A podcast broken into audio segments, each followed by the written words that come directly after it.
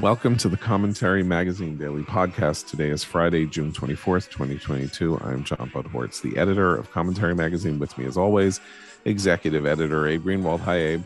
Hi, John. And senior writer Noah Rothman. Hi, Noah. Hi, John. Well, the constitutional right to an abortion is no more. Supreme Court ruled this morning in the, uh, as we expected it to, based on the leaked majority opinion a couple months ago. Uh, was it a couple months ago? I think so. Uh, Samuel Alito's leaked opinion in the Dobbs case. Uh, but here it is starkly in front of us. Uh, the Roe v. Wade decision of 1973 and the Casey versus Planned Parenthood decision of 1992 have both been overturned.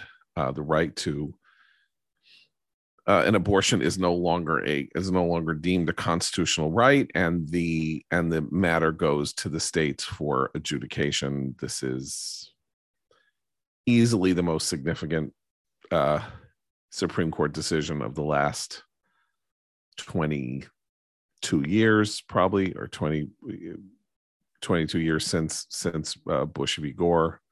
Um, guys uh, have at it Go ahead, Abe. Well, um, it is what we expected. There's that. Um, obviously, I, I, haven't had the opportunity to read entirely uh, to read the thing in its entirety, but um, um from what I can glean, um, the the the much of the uh, logic seems to be um, quite similar to what was in the draft. Um, I don't know. It it it it certainly feels different having the the the decision come down than it than than it felt when the when the draft was leaked. Um, I'm just going to lay this out there. So I believe that uh, Roe uh, was a constitutional travesty and an absolutely repugnant decision that created um, a horror uh, at the heart of the way our body politic deals with controversial issues, created a 50 year cultural war uh, that would have been ha- much different had the matter remained in the hands of the states where it belonged. Um, and that it's a it was a, a, a terrible blow created this world of narratives uh, part of the part of the um, part of the revolution in consciousness in Western civilizations that created the idea that there are different ways of n- narrative ways of understanding documents and uh, settled law and things like that um, that have been absolutely ruinous. Um, but it is a complete overhauling of what has been the way in which we have lived our lives in the United States for half a century. Um, and I am, you know, I am just as averse. I'm, I, I believe in the law of unintended consequences. I have no idea what the consequences of this decision are going to be, and um, I'm I'm unnerved by the fact that it's impossible to game out what happens next. Uh, as a conservative, uh, part of uh, I don't want to conserve the uh, conserve unjust things, and I don't want the Supreme Court. I don't want the Constitution to be misread, and I don't want you know uh, human beings who might otherwise be alive to die based on a right that is no right. But um, this kind of earthquake, you know, is unsettling. Noah. Yeah, that's a uh, that seems like a pretty conservative philosophy too. Uh, not a not a legal philosophy, just a general disposition. Uh, when I share, uh, you hear trepidation in our voices because, like you say, we don't really know what the next steps are and what comes next. But to a degree, it's not a, it's not on our it's not our place to say. Looking at the nation from a thirty foot thirty thousand foot perspective, talking about the body politic of the country as a whole, because that has nothing to do with what this decision is. This decision remands the issue to the states. And there will be a burst of enthusiasm on both sides, testing the parameters of this new legal environment. We're going to hear a lot, as I've said before, a ton about the states that will make abortion illegal, functionally or, or in statute. we won't hear anything about the states that will make abortion laws as permissive as possible, um, both of which will offend the sensibilities of people for whom abortion is either, uh, you know, their positions are maximalist on abortion. Either that has to be uh, always allowed or never allowed. Um, but there will be this is this is um, Ruth Bader Ginsburg's problem with Roe is that it overturned every law in the nation and arrested the process of finding a national equilibrium on the issue. Um, and that process begins again today. Uh, it won't be settled for decades. However, because the issue is remanded to the states, and Democrats don't like that, they're going to talk about federal laws and how how the federal government should approach this issue now. And that's not the federal government's province. Republicans, if they're smart, uh, federal office seekers and who have federal office should respect the legal doctrine that's been established by this decision and say it is a state's issue and that we have nothing to say on the matter. Have personal preferences, but my personal preferences do not apply to the law in this case because this is not a federal issue. Um, in Louisiana, the other day, I believe, a Democratic governor signed a law in preparation for the this decision coming out that effectively banned abortion. It's John Bel Edwards, a Democratic governor of Louisiana. Why would this happen? Right? Because the states we know where where where these incredibly restrictive practices are now enshrined, right? Uh, Missouri, Oklahoma, and Texas. They are dominated at the state level by Republicans, right? Louisiana is a weird state, granted. It's got weird politics and weird shifting alliances and all of that. Um, but what what this reveals is that, and what the this, what the laws passing in Texas, Oklahoma, Missouri, and Louisiana reveal is that in those states there is a political consensus on the idea that abortion should be banned. We know that because it went through the state legislatures, and in the case of Louisiana in particular, a the the Democratic Party's leading politician signed the bill into law. That is the part of this that is going to be very hard to make out through the through the absolute um, rage and um, uh, lobbying and advocacy of the mainstream media. That where the states in which these most restrictive laws where actual outright bans are going to pass are states in which that is the consensus of the electorate of those states overwhelmingly. That is why people like that prefer a constitutional, unlimited constitutional right. That you only need an unlimited constitutional right uh, to trump public opinion, right? That's the whole point. Um, is to say this is not in the hands of the electorate to decide. This is not in the hands of the people to decide speaking through their representatives. It is a fundamental right and therefore cannot be. Um, I mean, it can be limited. It can be not that a lot of uh, abortion absolutists ever wanted anything anything to limit abortion, but in general, there can be limits. There can be this. There can be that. But there are.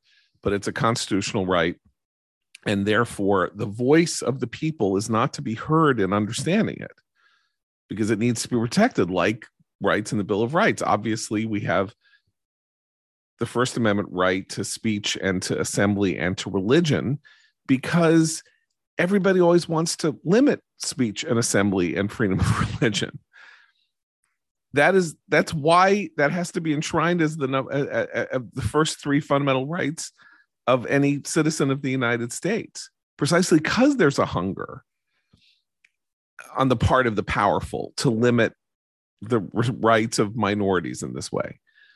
Um, and that's what abortion rights advocates wanted and got and had for this half century since since Roe. And it's been it's been taken away. If they can say it's fundamentally unjust. They can say that you know a woman is no longer free in the United States, as the dissenting opinion by um, by Sotomayor, Breyer, and Kagan says. But women are part of the electorates in those states also. They are voting to limit their own right to, to abortion. So this is a big conundrum here because where I live, I'm living, I'm sitting here, you know, uh, in Manhattan. Abortion's not going to be restricted here. Probably New Jersey, abortion's not going to be restricted where, where, where Noah lives. In California, Probably. abortion's okay, certainly. There, there's going to be legislation where I'm going to start having to pay for uh, women to come from Mississippi to get abortions here. That's already That's the burst of moral enthusiasm Right. that we're going to see on the on the Right. part of, uh, and it's Right. going to come much more from the pro-abortion side than the anti-abortion side, which is victorious. We're going to hear a lot about that, but we won't hear about all the efforts on the part of abortion rights activists Mhm. to make this process as as easy and as feasible as as possible. So I think that the politics of this are very, very, very confusing and complicated because in the places where where the most um, aggressive advocates and people who are going to try to you know make this the ultimate culture war, the places where they live, for the most part, the places where they are, their right to abortion is not going to be restricted. So they're going to be fighting for the right for abortion not to be restricted in places where the electorates themselves, which include women, are voting to restrict abortion rights. But they also regard this as a civil right, just as every other civil right. And Roe, having its basis in 14, did sort of substantiate that. So that the notion here that there's polities and electorates that restrict individual rights is not unique into American history. And they would regard this as yet another fight for civil rights, but whether they're whether their respective electorates like it or not. But see, there, that's what's interesting. So they've lost that argument, right? Basically, the majority, 6 3, including Chief Justice Roberts, who did not want to overturn Roe. I haven't read his concurrence, so it's a little hard for me to understand how he can concur in the decision and not and say he would have preferred not to overturn Roe. It's not entirely clear to me how that works. I think he wanted to overturn the scheme in Roe or the kind of constitutional, the set, the trimester setup or whatever. I don't He's know. a very I, I confused quite- guy. Here's a Ramesh Ponnuru cut a piece out of his concurrence. Quote, the court's opinion is thoughtful and thorough, but those virtues cannot compensate for the fact that its dramatic and consequential ruling is unnecessary to decide the case before us. So in a weird way, he's evoking what I said at the top, right? He's unnerved by the size and and and and um, and uh, transformational nature of this opinion, and would have preferred that that not have been necessary. And on the other hand, faced with the choice of whether or not to support it or or oppose it, he supported it.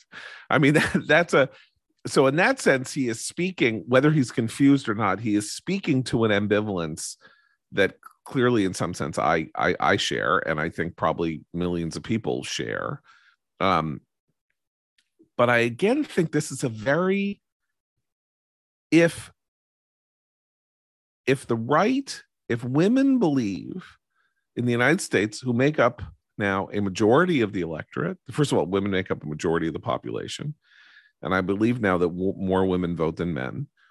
If women as as a class if you can believe that the majority functions as a separate independent and definable class believe that their rights are being needlessly curtailed or uh, or unjustifiably curtailed they can work in every state legislature and at the federal level that's the important thing if they if they achieve consensus on this that's exactly what the court says should have been the case. We were moving toward that in the 1970s when this decision came along and stripped the process by which abortion was becoming a legal right through the through the standard issue way that um, laws are passed in the United States. It was pulled out from under that process and turned into something else. and uh, now the whirlwind has been reaped from that from that decision. And i would say by the way not just the whirlwind has been reaped but the entire pop you know the entire nature of american politics from the 1970s onward. Roe was a hinge moment. It's the moment at which southern evangelicals began to separate from the democratic party.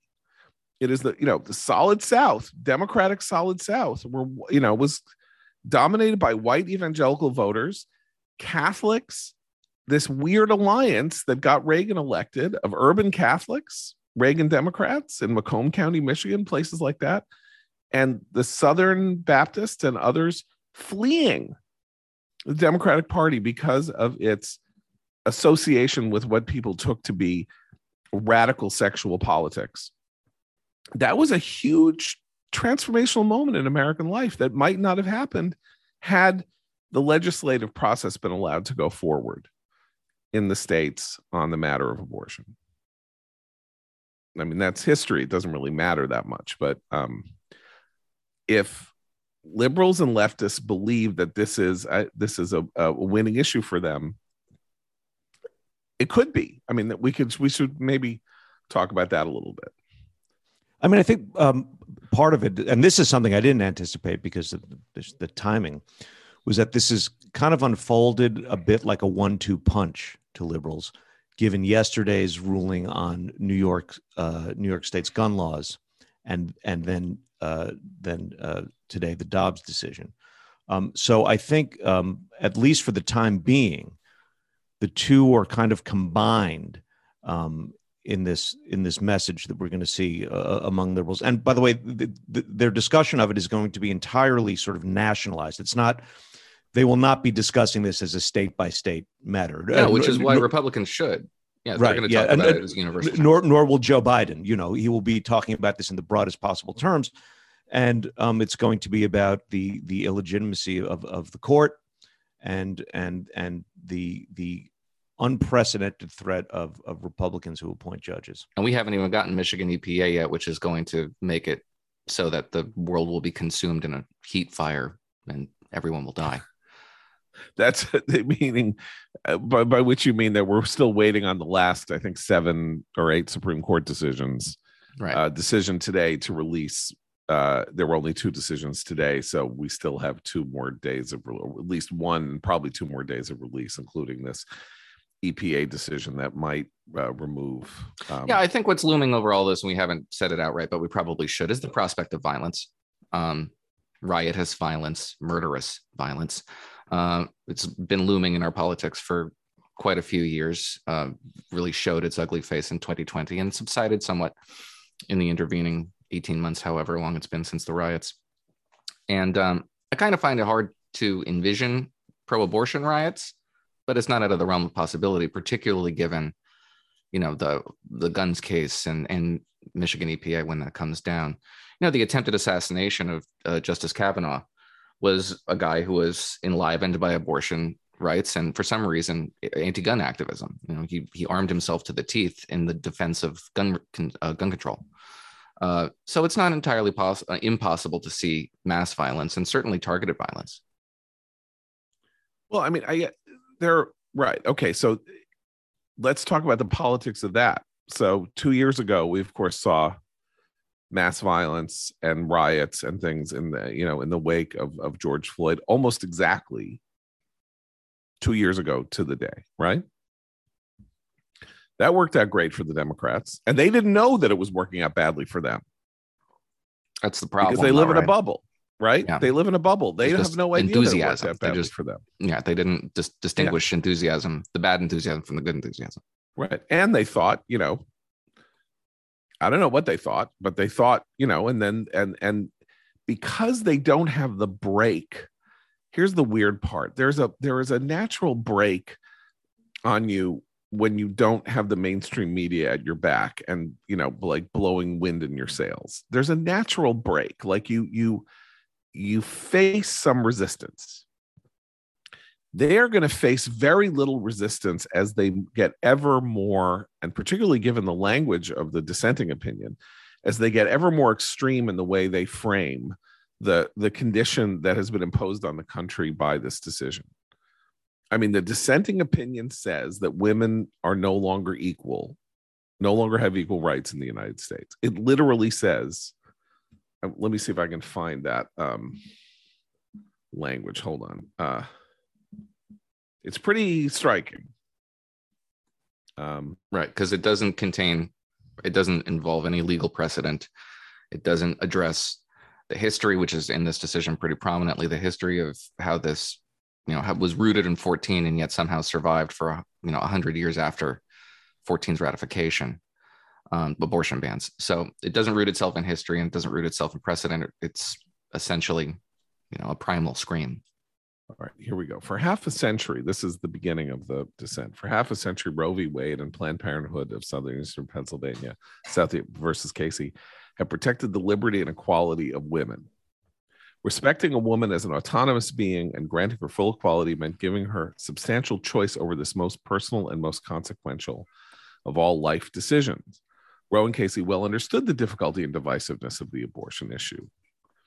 But today, uh, so the court struck a balance, as it often does when values and goals compete. It held that the state could prohibit abortions after fetal viability, so long as the ban contained exceptions to safeguard a woman's life and health.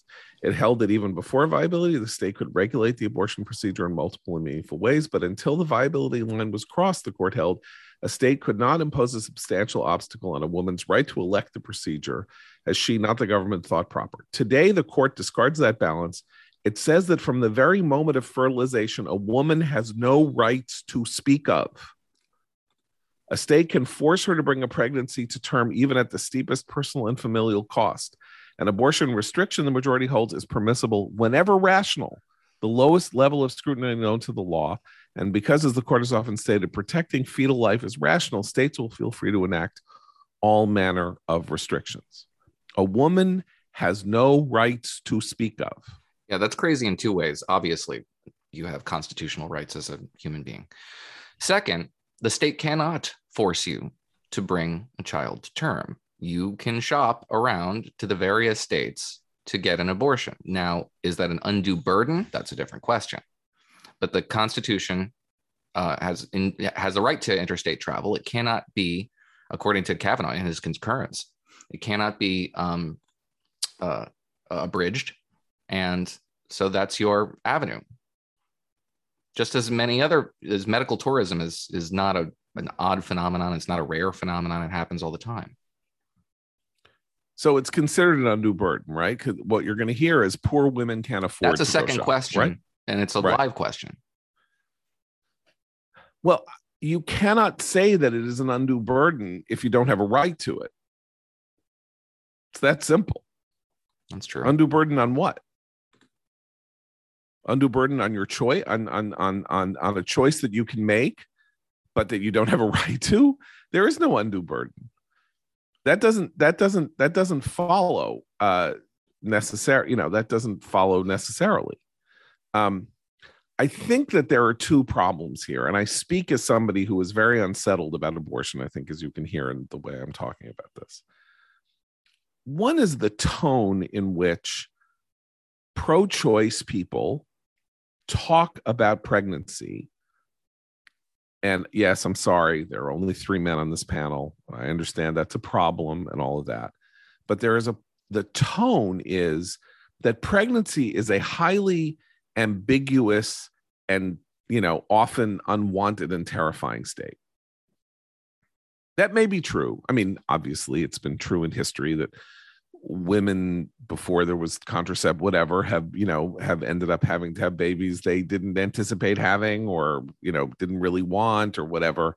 And that's the way of the world and that's the way things have been forever until medical interventions made it possible for you to have some say over when and how you got pregnant uh, by choice but i don't know that it is a good look for movements to talk about pregnancy as though it is cancer. I mean, it's not. I, am trying to think of a proper analogy. Cancer is obviously not a proper analogy because nobody wants cancer, and there's not no positive to cancer.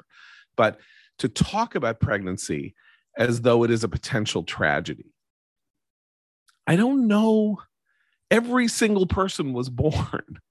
I don't know. I don't understand can you guys help me out here? I'm trying to articulate something that I that's hard to articulate. Like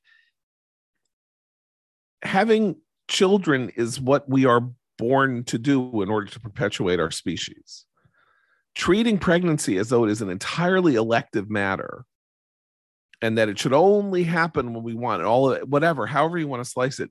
There is something morally uncom- makes people morally uncomfortable in the way that a wholesale abortion ban might make people extremely uncomfortable. Yeah, they're queasy about it. Nobody likes to talk about abortion, but that's probably why this this ruling will be re- so resented, and I think it will be resented by the majority of the public because a they don't want abortion to be legal, and b they don't want to have to talk about it. And this decision makes they don't want it have to be illegal or legal. illegal. Right. Okay. I'm sorry. I didn't. I missed. The you. Okay. country does not want abortion to be illegal. The vast majority of them. Now, do they want abortions in the second and third trimester? No. But one of the benefits, social benefits, legal benefits of Roe as precedent was that it it stripped us of the ability to have to make this decision, of have to talk about this in the public square and legislate. That's part of the reasons why it's overturned. But that was also one of the reasons why it was so stable, because it stripped us of our ability to have to self-govern on the issue. Right. And I think it, without Roe, I think it's harder to talk about pregnancy as if it were an affliction, um, because the, there, there's you don't. There was a sense while Roe was in place that uh, whatever your ultimate misgivings, whatever your your your queasiness about the topic, um, well, it is within your rights to have an abortion. Um, and and that sort of gives you some some kind of ultimate sense of, of reassurance or calm if if that's if that's the road you're heading down. Politically, what I'm saying is that there seems to be an assumption that this is going to be a driver of uh, voters to the Democrats in some fashion or other. And I think that could be true. The question is whether it's true. It, it will ever be true in places where that's going to matter and be a hinge issue electorally. So we could, we already know where some of those places are, right? Pennsylvania, where there are where there is a highly contested Senate race and a highly contested governor's race. Uh, Arizona, where there is a highly contested senator's race and will be a highly contested governor's race, in which it's likely that both the senatorial and gubernatorial candidates of the Republican Party will be very, very, very much on the extremes on this issue. And uh, Ohio, where there was a contested race and in which I assume JD Vance will come out very much on the far side of this issue. So we could see we'll have real world tests of this. Um, I I wonder though again whether people on the pro-choice side are going to be impelled to make arguments and things are going to be said on their behalf and in the course of this that are going to be appall that are going to appall people and that are going to make people very uncomfortable. Just as republicans i think face a real problem here in some places because the party may get associated with people who say no i don't want abortion legal in the case of the life of the mother. You know it should not be it should be illegal in all cases because it's murder in all cases that kind of thing. Uh, mitch mcconnell said something very interesting yesterday about the passage of the gun bill uh, in the senate where uh, as mark halperin said he read the quiet part out loud he said We've lost ground in suburban areas. We pretty much own rural and small town America. And I think this is a sensible solution to the problem before us, which is school safety and mental health. I hope it will be viewed favorably by voters in the suburbs that we need to regain in order to hopefully be in the majority next year. So this is the guns. open. That was on guns, but now let's now let's try to play it out on abortion. Do we know that suburban women was who he's talking about here are pro-choice? Are they pro-choice? Are they are is is that a voting issue for them as opposed to inflation and whatever else? Can Democrats screw up their appeal to them by being going crazy on the subject of abortion and talking about talking about babies and unborn babies as though they are, you know, sort of like clumps of cells that, you know, and that it's a tragedy that a woman should be forced to have a baby. I don't know. Anybody well there's also going to be there's going to be several months of reality um, that b- between now and midterms um, in which people from blue states, women included, will see that people are still getting abortions in their state. Um, so I there's I, I, it could be that the the the intentional conflation of overturning Roe with the idea that all abortion with the with the with the false idea that all abortion will, will now be legal in the United States um, that could wear away over over the coming months maybe I mean, the gun decision yesterday was applicable to precisely six states. You wouldn't know it from the talk about it. Right. It's a national decision. We'll, we'll, we'll, New York City is going to be very focused on Tulsa, Oklahoma for the next 16, however, or how it's six months, however. you're, you're going to basically be living in small town America because that's all you're ever going to hear about. Um, right. We talked, but briefly, we talked, you know, we talked a lot about the Democrats here. What about the right? How does this not rip the heart out of the argument offered by every fundraising email in, in, in right wing uh, politics?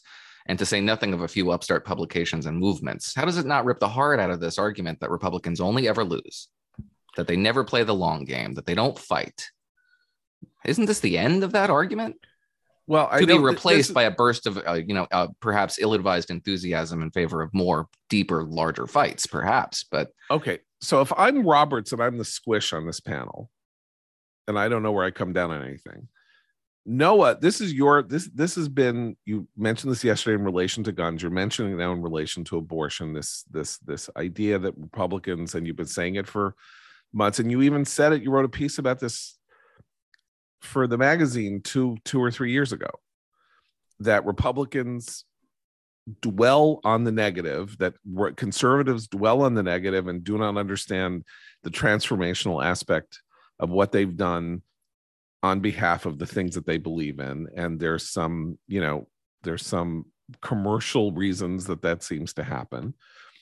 And Abe, you you're our reality guy. You are the why, you know, why why are things changing because because um, theoretical culture war ideas are now being tested in the light of reality and people are rearing back in horror and i'm sort of like i don't know where i am on all of this um, so uh, if noah's right and the right never you know never accepts a victory because they they're they're addicted to the idea that they're losing and that the left has all the cultural power how that what happens now with abortion, and it's not just going to be till November or something. I mean, this is now, if abortion were a permanent feature of American cultural life in terms of these kinds of conversations, it is now going to be a practical part of legislative, it's going to be a practical part of life everywhere and not just this year, because there'll be efforts to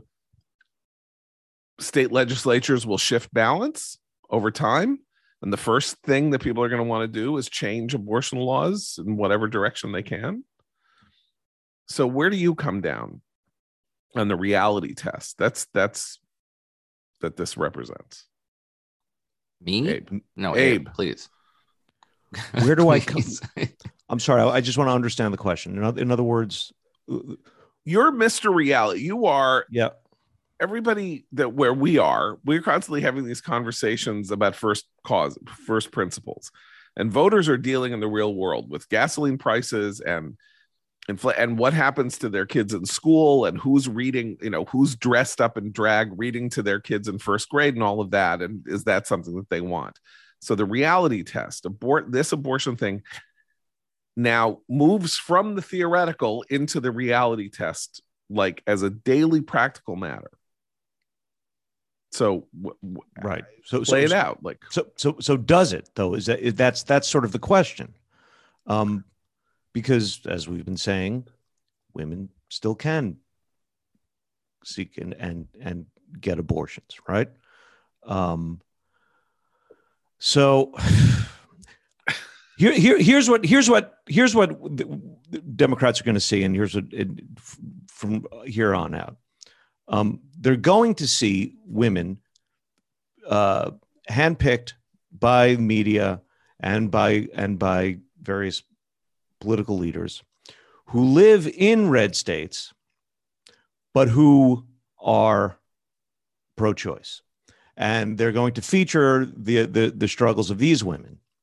Um, and the question is, what sort of ultimate effect is that going to have um, on, on, uh, in terms of making this a national issue?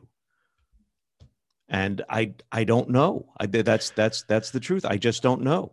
I can't think of a time in my life in which I've been paying attention to issues where anything like this is before us. An earth shaking change, and we have no precedent that will help us to understand where we go from here. I mean, I just, I just don't. It's just very interesting. Like we, we need to express, you know, epistemological uncertainty. We have no idea how this is going to play. And that's again why Roberts's confusion may be the ultimate expression of an American consensus, which is like, yeah, I don't know if we should be going down this road. This, you know, I mean, look, you you you guys have the better of the argument, but ye, you know, like like that. Now, obviously, a lot of people don't think they have the better of the argument. That's you know, polling says people want abortions to be legal, the the decision is silent, of course, on whether abortion should be legal or not. Though you can presume that several of the justices believe it should not be legal, but that it what they think is it should not be exist as a constitutional as an un, un as an unambiguous constitutional right since the word abortion appears nowhere in the constitution and because the decision said that you could find a right to abortion and the penumbras and emanations that that that that sort of come off the constitution like a scent you know which is one of the worst acts of specious uh, sophistry that we've ever seen uh, in in uh, certainly in American political history, maybe in political history in general.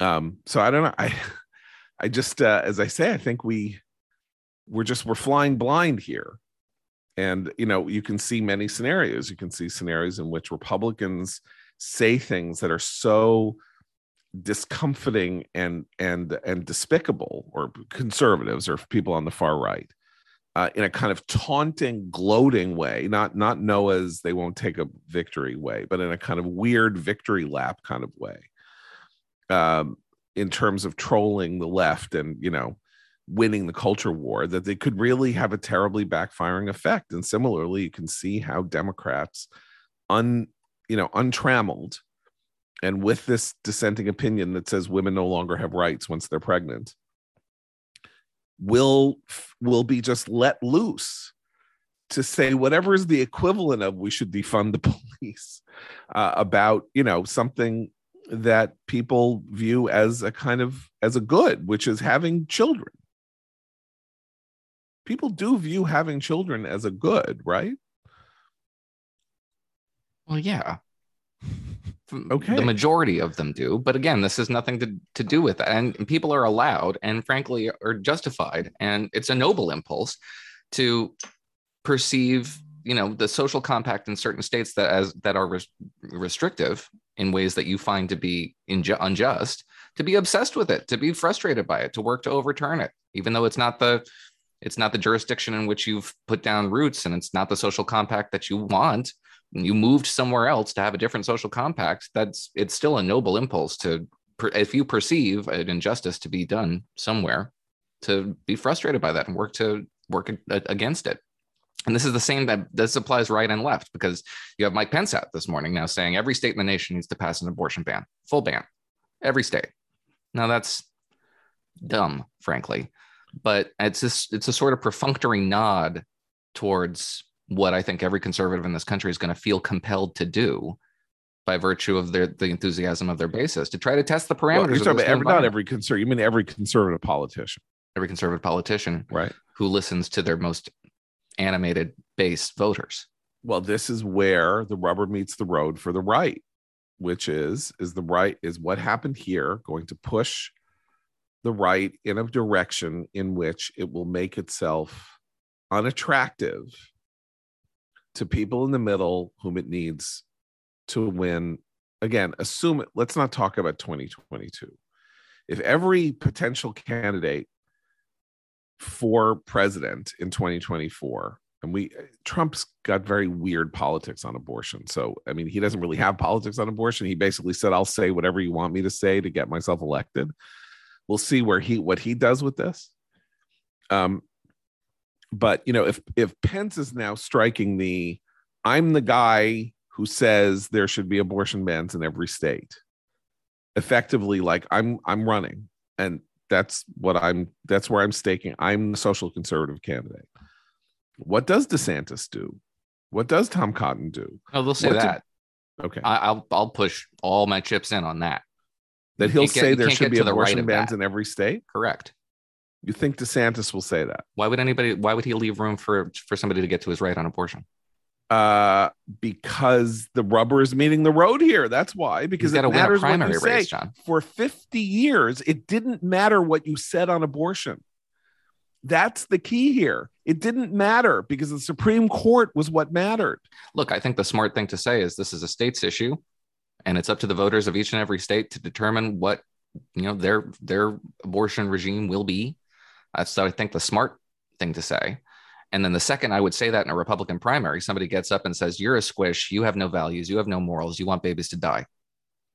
And to I know that's why it's interesting. That's what I'm saying because for 50 years, politicians could say whatever they wanted to say and nothing would change their their words with the exception of the very long and very sophisticated argument that was being made about how you needed to vote for so and so because you needed to make sure that the Supreme Court wouldn't go in the direction that it has now gone.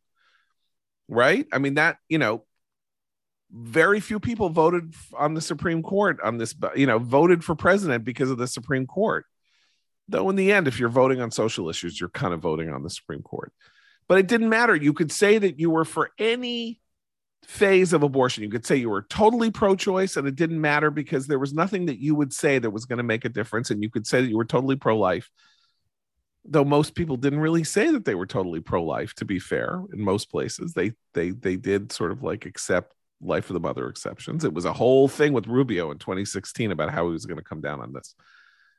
Um because you were protected from the consequences of your words by the existence of Roe and Casey. Now, if But you're the- a presidential candidate, you say there should be no abortion anywhere in the country. Your your words have a practical can have a practical effect.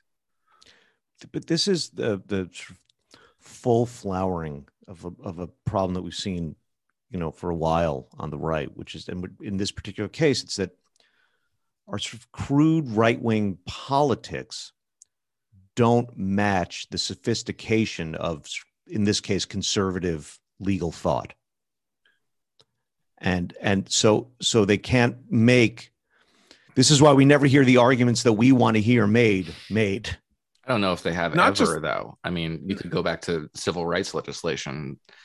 You know, the very articulate arguments that Goldwater made against that uh, 1964 law were not articulated by you know the the base who and, and the you know Yeah. the conspiracists who lurched into outright racism Right. Well, I mean, the and then way- tarred yeah. Goldwater in the process. His sophisticated arguments notwithstanding. well, the 10 year process of the purification of the Republican Party by getting rid of squishes and RINOs and moderates, some of which was ideological and then some of which was Trump driven, right? That Trump needed to punish Jeff Flake and Bob Corker and people who weren't like falling in line with him by scaring the crap out of them and getting them not to run again for office solely because he was worried that they would do, they would like be a vote for his impeachment or whatever, however you want to slice it right? But there's been this purification of the process. Now now this is again where the rubber meets the road because there will be very there are very few institutional voices in the republican party who would say i believe that abortion is an evil but it should be you know like but not the cases of life of the mother and rape and incest right? I mean that th- there are those people. I don't know how many of them exist anymore and I we don't know what the electoral consequences are going to be again in Pennsylvania and places like that, which are not MAGA states and are not Trump plus 30 or whatever. We don't know whether this issue is going to turn into a voting issue. Frankly, I And don't, it's uh, sorry, I just I don't think that there Okay. will be a right leaning venue that's having the conversation we're having. This this conversation with all its uncertainties and ambiguities and trepidation will not be had on the right. This well, today, will, a, a lot of people fireworks. are going to be so. Oh, no, for a weeks. lot of people. Yeah. after the draft opinion was released, for weeks, nobody that I saw on the right reckoned with the the the unknowns, the backfires, the downsides. Well, and they know, probably shouldn't because this is a just legal decision. We should make that very plain. Well, it's a just legal decision. And if you are a person who believes deep in your soul that abortion is the murder of a child, then this is more than just a just legal decision. It is a just moral decision. It is a it is a cleansing of a great evil. It is the end of slavery. It is the Emancipation Proclamation. And I, I don't, I'm not there though I am in sympathy again in my squish, I'm in sympathy with people who are, and they have a right to believe that the world has just become an unambiguously better place because of this decision. And so they should celebrate. Um, I'm saying, looking at this as a practical matter, again, we're just we're at the where we have just jumped off. I was jumped off a cliff. That's the we have just crossed you know into the north we've gone beyond the wall we're you know we don't know what's there. I, am trying to think of analogies. It's not even because of course beyond the wall is a world of anarchy and all of that but um we we're, well we, yeah okay. I mean well you know look part of what's going to happen here is that the left-wing activism is going to ramp up um, I think in ways that that we're, we're we're we're probably still underestimating. And when that happens, that always goes too far. And then then you get into the bad look for the Democrats question because what are Democrats going to say about the excesses of the wave of activism will they, will they even acknowledge it will the media even acknowledge it i mean right. during the summer of violence you know there were mostly peaceful riots right i mean it, you had to but the mostly peaceful riots with the fires behind the reporters saying i see your, no violence here your lying eyes deceived you there yeah um, but there was a full-throated effort to justify and legitimize that kind of uh, activity so will we even see the excesses i mean the right will they'll be focused You'll on see, it. we'll see them but they won't be. But I mean, I think you know, you guys are absolutely right. We're going to see highlighted. We're going to have highlighted horror stories. We're going to see celebrations of activism. I will say one thing, which is in the zero sum game of activism. Uh, if I'm if I'm a if I'm in the transgender activism world, I, I'm about to be sidelined. Like if I'm in the if I'm in They're the other again. leftist, no, if I'm in the other leftist causes world, goodbye other leftist causes. Well, like you know, so th- there's this piece in the New York Post today by David Mattiso, who's a who's a very good Mastio. Mastio, Mastio. I'm sorry, Mastio. Who's a very good uh, editor. I've worked with him at USA Today back before everybody went crazy. Uh, and he he writes about how he was fired from USA Today and and persecuted um, rather egregiously. And his his fireable offense was to, in a snide sort of dismissive way, uh, subtweeting his own you know colleagues was to say that the the word for people who get pregnant is women and that was a fireable offense. So at least it was a, an offense that almost landed him in a demotion and got him in a lot of trouble. But now I they're women by again, the way right? yeah. I noticed by the way that the supreme court doesn't call uh doesn't doesn't refer to um lactating persons or uh what are the you know one of the many terms right with people with vaginas. It says woman has no rights to speak of. Nancy pelosi this morning said uh, where is this? I mean, Nancy Pelosi came out and said something like, "This is a te- American women today have less freedom than their mothers." Women. Now, I guess the word "women" is now back in our vocabulary because it is a useful weapon. After we were told that it was no longer an acceptable word because it was transphobic to refer to women as opposed to people with vaginas or birthing persons or what are some of the other terms that we were told we should use. That's good enough. People who menstruate. It's just people, people who people who menstruate, right? Which of course discriminates against people who are in perimenopause and menopause. It seems to me, because people who used to menstruate. I've decided to make this podcast ad free because I don't want our advertisers to have to suffer the consequences. Um, so I think we're gonna uh, end here. Uh, I hope uh, I hope that uh, if you are somebody who is celebrating the Dobbs decision today, that we have brought a you know we have brought some gloom into your into your celebratory lives because that's that's what we're here for. We're here to cast a shadow on your day, a shadow on your weekend. But it's so beautiful outside right now here in New York. It's hard for me to to to suffer the slings and arrows this way. Anyway, I uh thanks you thanks you guys. Uh we'll be back on Monday and for and Noah, I'm John Podhoretz. Keep the candle burning.